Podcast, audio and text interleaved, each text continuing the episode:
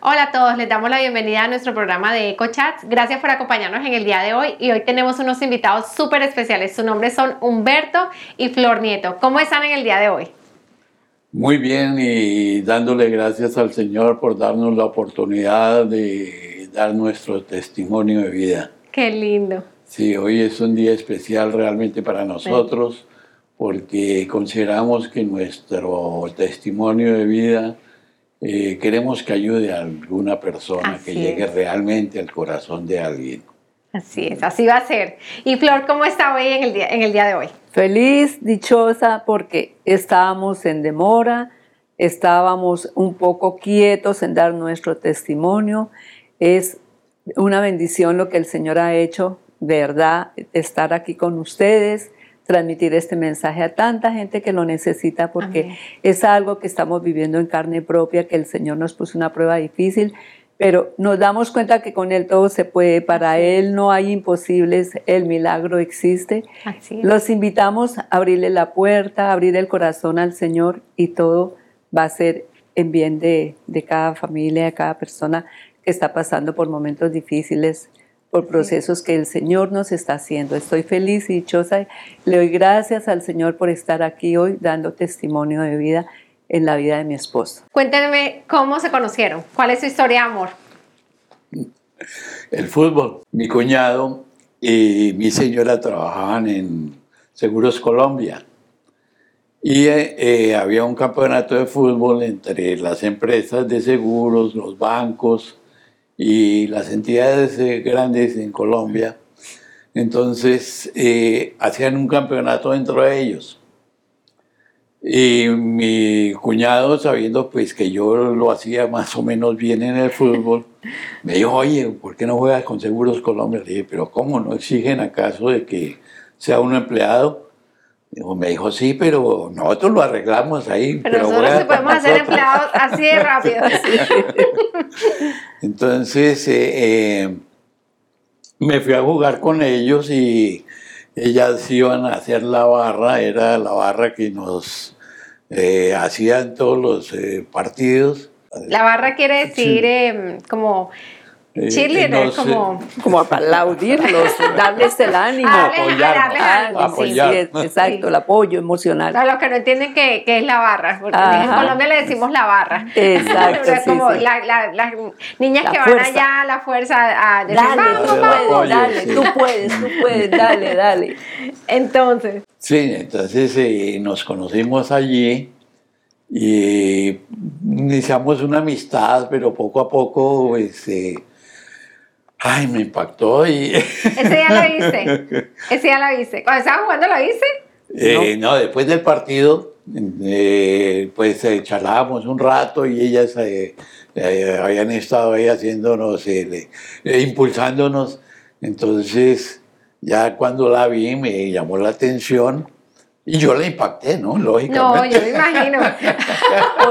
posiblemente, posiblemente, posiblemente a él se le olvida, pero después del partido los señores siempre terminan cansados, ¿no? Sí. Y con mucha sed. Entonces, en esa época, como éramos del mundo, entonces se iba a celebrar. Sí, sí. Entonces, por lo general, siempre se hacía en clubes de bancos en diferentes sitios, ellos hacían sus partidos y después del partido se iban a tomar unas cervecitas, se escuchaba música y si había la oportunidad se bailaba. Entonces, la última vez que pues ya nos ah, hicimos ah, amigos. la, ganaron. Claro, claro. un equipo.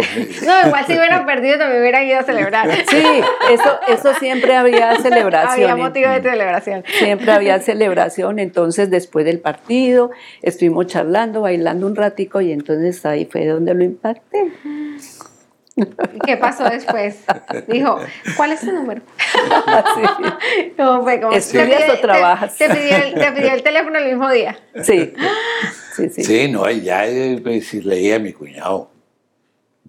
Ah, no, pero en esa época no había celulares. Un momento, estamos hablando de hace 50 años.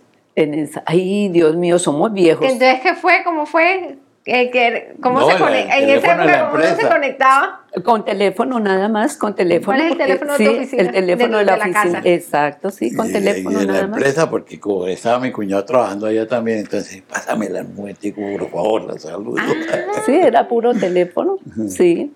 Sí, no, y realmente también fue una etapa muy bonita porque compaginamos bastante y empezamos a salir. Eh, duramos cinco años y medio de, de novios. Eh, Harto. Para- Cosa, Sí. cosa que no se no, usa que no se ahora. usaba, eh, que no, en esa época eran... Era normal. ¿Era normal esas relaciones tan largas? Sí, sí, sí. No, pues tanto que yo le dije, no, pórtate bien y tendrás novio para toda la vida, pero no quiso aceptar. No, no, no aceptó la propuesta de ser la novia eterna.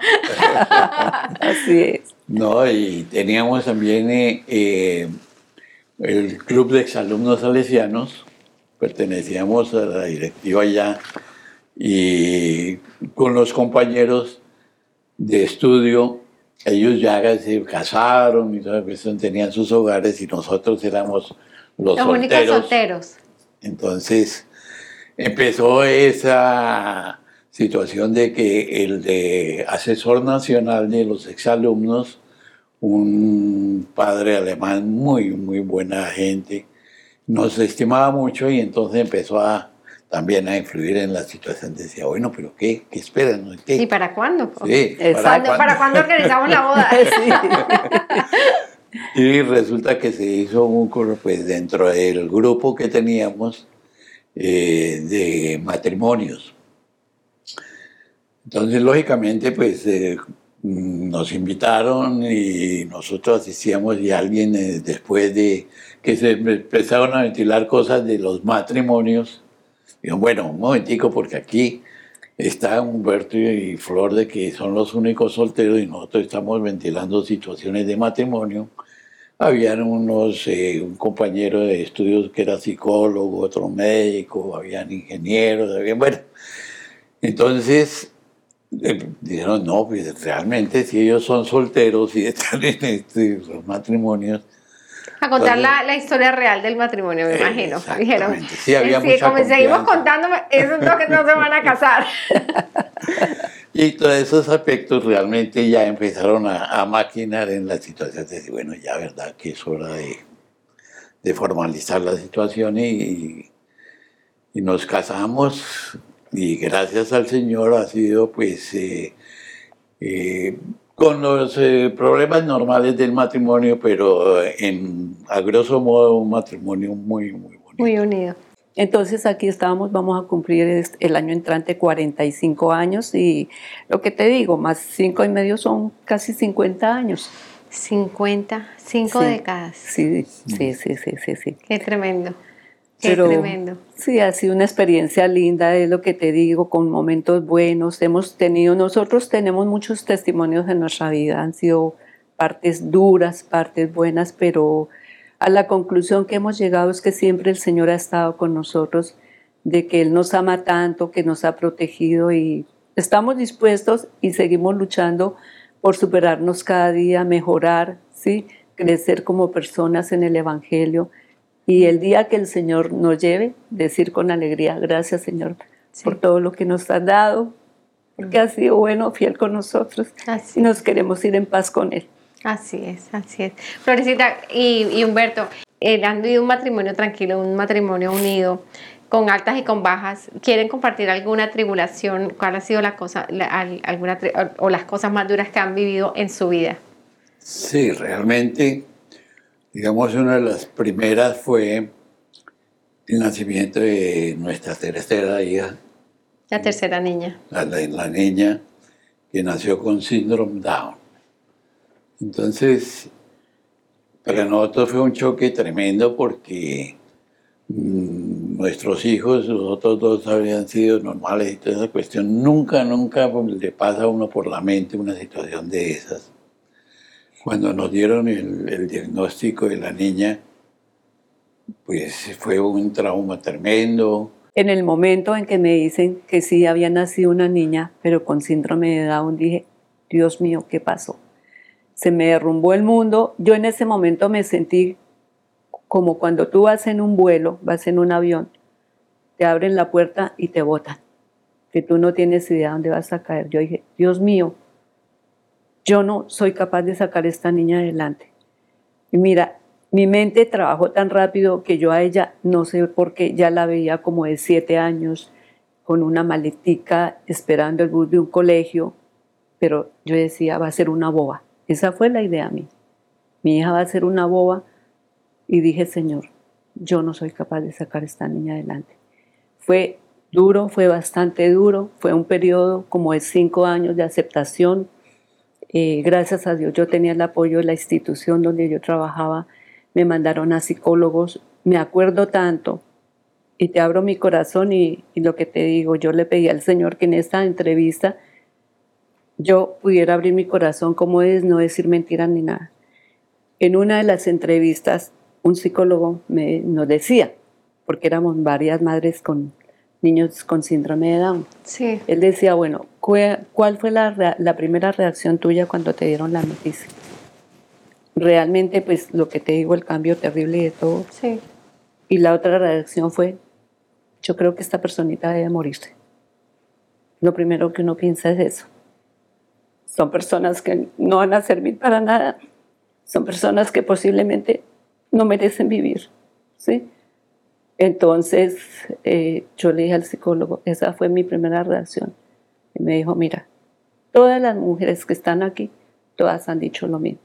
Porque desafortunadamente es algo que tú no estás esperando Desafortunadamente tú en estas personitas no, no vas a encontrar absolutamente nada, van a ser de mm. pronto un estorbo para tu vida, para tus hijos, para la familia, ¿sí? Pero mira lo grande que es el Señor. En una de las visitas que se hizo a los médicos, el, en ese momento el hombre me dijo, estos niños son personas que no sirven para nada. Con esas palabras textuales frías, estos niños no sirven para nada. Ellos nunca van a aprender a leer, ellos nunca van a aprender a escribir. Tú le puedes decir, hoy es domingo, domingo, domingo, y el niño, si es que habla, te dice, hoy es martes. Ellos tienen la verdad absoluta. Yo salí de ese consultorio con el corazón roto y de todo, y dije, en esa época yo no decía, Señor, dije, Dios mío, tú me mandaste esta niña especial y voy a hacer la labor con ella. Mm. Mi hija no va a ser una universitaria, mi hija no va a ser una profesional, tú me la mandaste con un propósito a mi vida y voy a hacer la obra que tú quieres que yo haga con ella. Esa es la misión que tú me pusiste. Otra amiga también me había dicho, mira, Dios le da a personas especiales, le da a niños especiales. Lo mm. que tú tienes en este momento es un angelito. Yo le dije, no, eso no es. Dios a mí me puso a sufrir, eso no es regalo. Cuando Dios lo, lo ama a uno, le da cosas buenas. Mm. ¿Por qué me sucedió esto a mí? Y realmente yo lo tomé en ese momento como algo que, que yo no me merecía. Hoy día, gracias a Dios, ya pues todos esos complejos, todas esas cosas del mundo pasaron y le doy gracias al Señor por la vida de mi hija. Es un tesoro, mm. es el mayor regalo que Dios nos ha dado. Yo la amo tiernamente.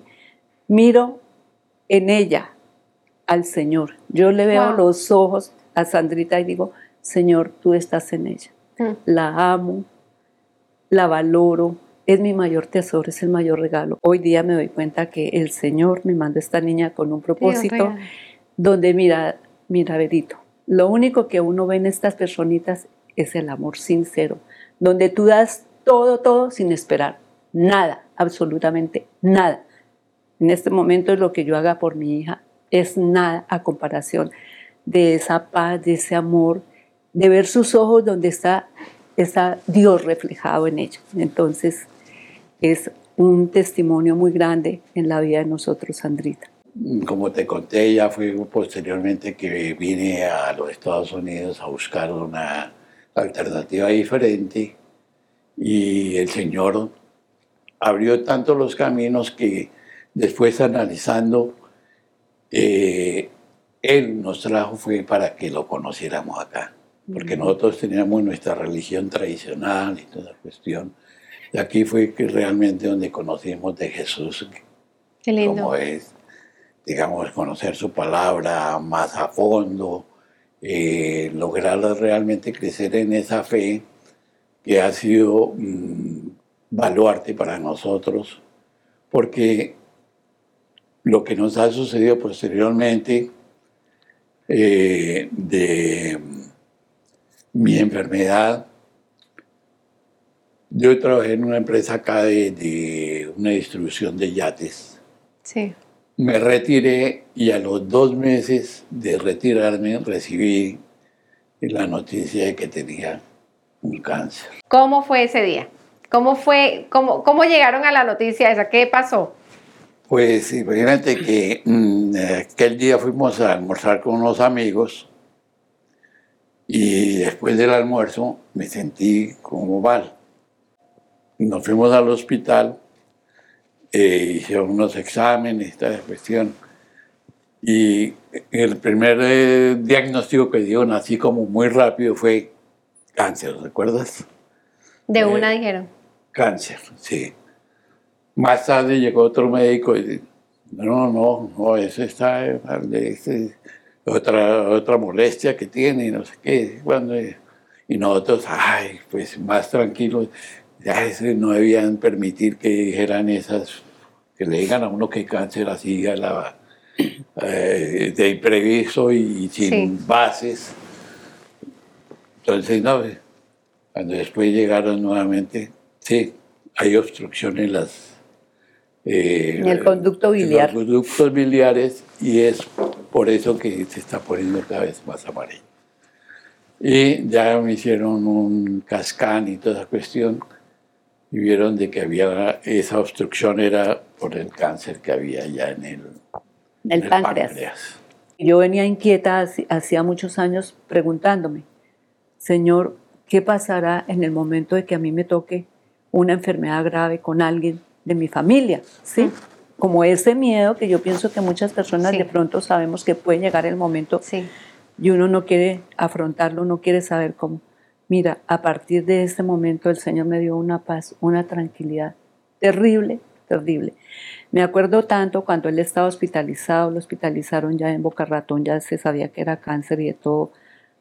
Entonces estábamos con mi hijo y con Dianita. Y me acuerdo que, que mi hijo me dijo, ay mami, ¿por qué a nosotros? Yo le dije, Dianita Julián, te voy a decir una, les voy a decir una cosa. Nosotros no somos absolutamente nadie para preguntarle a Dios por qué nos manda esto. Y de hoy en adelante, así le desean las cosas salgan bien, salgan mal, vamos a mantenernos firmes sabiendo que el Señor nos está ayudando y no lo vamos a cuestionar a, a Él. Nosotros no somos nadie para cuestionar a Dios. Nos mandó esta prueba y vamos a salir adelante. Todos vamos a salir unidos adelante. Entonces ya me programaron la quimioterapia y recuerdo tanto, pues dijo son seis sesiones, pero eran sesiones de todo el día. Llegábamos a oncología, al instituto, al instituto de oncología, ver personas jóvenes, personas viejas, De todas las edades. negritos, blanquitos, gorditos, flaquitos, ver a todo el mundo allá, sentados en su silla recibiendo la quimio. El primer día que le pusieron su quimo, desde ese día yo dije, Señor, eres tú el que vas a actuar en la salud de mi esposo y tú lo vas a sanar. Y pusieron la quimio y todo y comenzó a bajar. Y yo decía, Señor, es tu sangre preciosa la que está bajando por, esa, por ese cordón. Es tu sangre y esa es la que va a sanar a mi esposo. Ya eh, cuando iba en la quinta y les dije a ellos, teníamos cita con el médico, entonces les dije, no, yo no aguanto más, mi cuerpo no aguanta más, yo le voy a decir al médico que pase lo que pase ya no más, no, no aguanto más. Llegamos a la cita y nos da la sorpresa el médico y dice, bueno, ya no vamos a hacer más quimioterapia, con esta es suficiente, vamos a pasar a la cirugía. Entonces eh, me hicieron la cirugía, en las madrugadas era supremamente difícil, yo pues eh, vi que el Señor estaba conmigo porque empecé a sentir esa paz que realmente es increíble. Pensar que estar uno en una circunstancia de esas y sentir paz, tranquilidad, fue un- una experiencia muy, muy, muy linda que me dio el Señor. Yo oraba, yo alababa. Qué eh, lindo. Y una buena noche, una madrugada, tuve el minuto más largo de mi vida. Un minuto. Porque estaba pues, eh, con ese anhelo de descansar y miré la hora.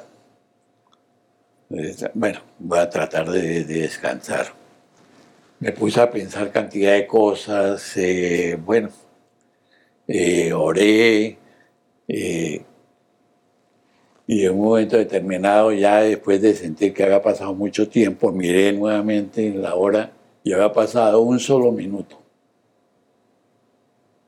Entonces me autoanalicé y dije, no, esto no es del Señor.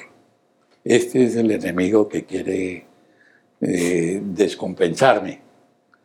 Entonces empecé a orar nuevamente, a hacer alabanza y nuevamente sentí esa paz, esa tranquilidad. Y de ahí en adelante, de verdad que esa paz es increíble. Es increíble sentir la paz del Señor, la fortaleza que le da a uno. Qué lindo. Y el tiempo fue pasando y ya no fue tan, eh, tan estresante. Eh, pasó el, el, tiempo que en el hospital, salimos de allí, entonces tenía que continuar con radioterapia. También fue una etapa dura porque los mismos médicos de allá donde me hacían la radioterapia me decían, me decían que me veían muy portacho, digámoslo así, que dentro de la situación que estaba, que estaba viviendo, me decían, no, pero está muy bien porque está su ánimo, eh, está llevando las cosas bien. Ellos esperaban que yo flaqueara físicamente. Sí. Y el Señor me mantuvo. Se hubiese fortalecido todo el tiempo. Me fortaleció en todos los sentidos. El rema de nosotros en este momento es todo lo podemos en Cristo que nos fortalece. Amén. Filipenses 4, 3.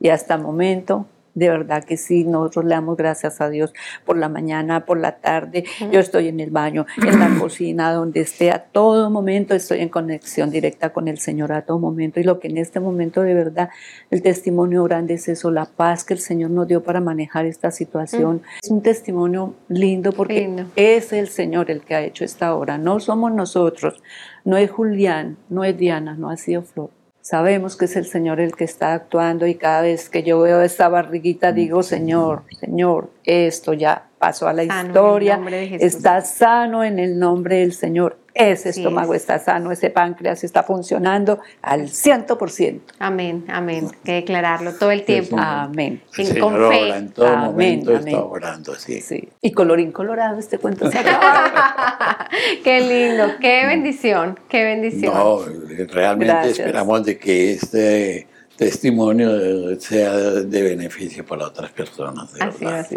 Bueno, entonces damos por terminado este episodio. Muchas gracias nuevamente. A, ti, Y bueno, muchas gracias. Eh, Bendiciones. Gracias. Esperamos que este programa haya sido de mucha bendición para ustedes. Recuerda que esta historia de fe está disponible en todas nuestras plataformas de YouTube, Spotify, iTunes, Google Podcast, entre otras. Comenta, comparte, dale me gusta y haz clic en la campana de notificaciones para que estés al día con nuestras últimas publicaciones. Nos vemos en la próxima. Chao. Chao. Bendiciones. Bendiciones.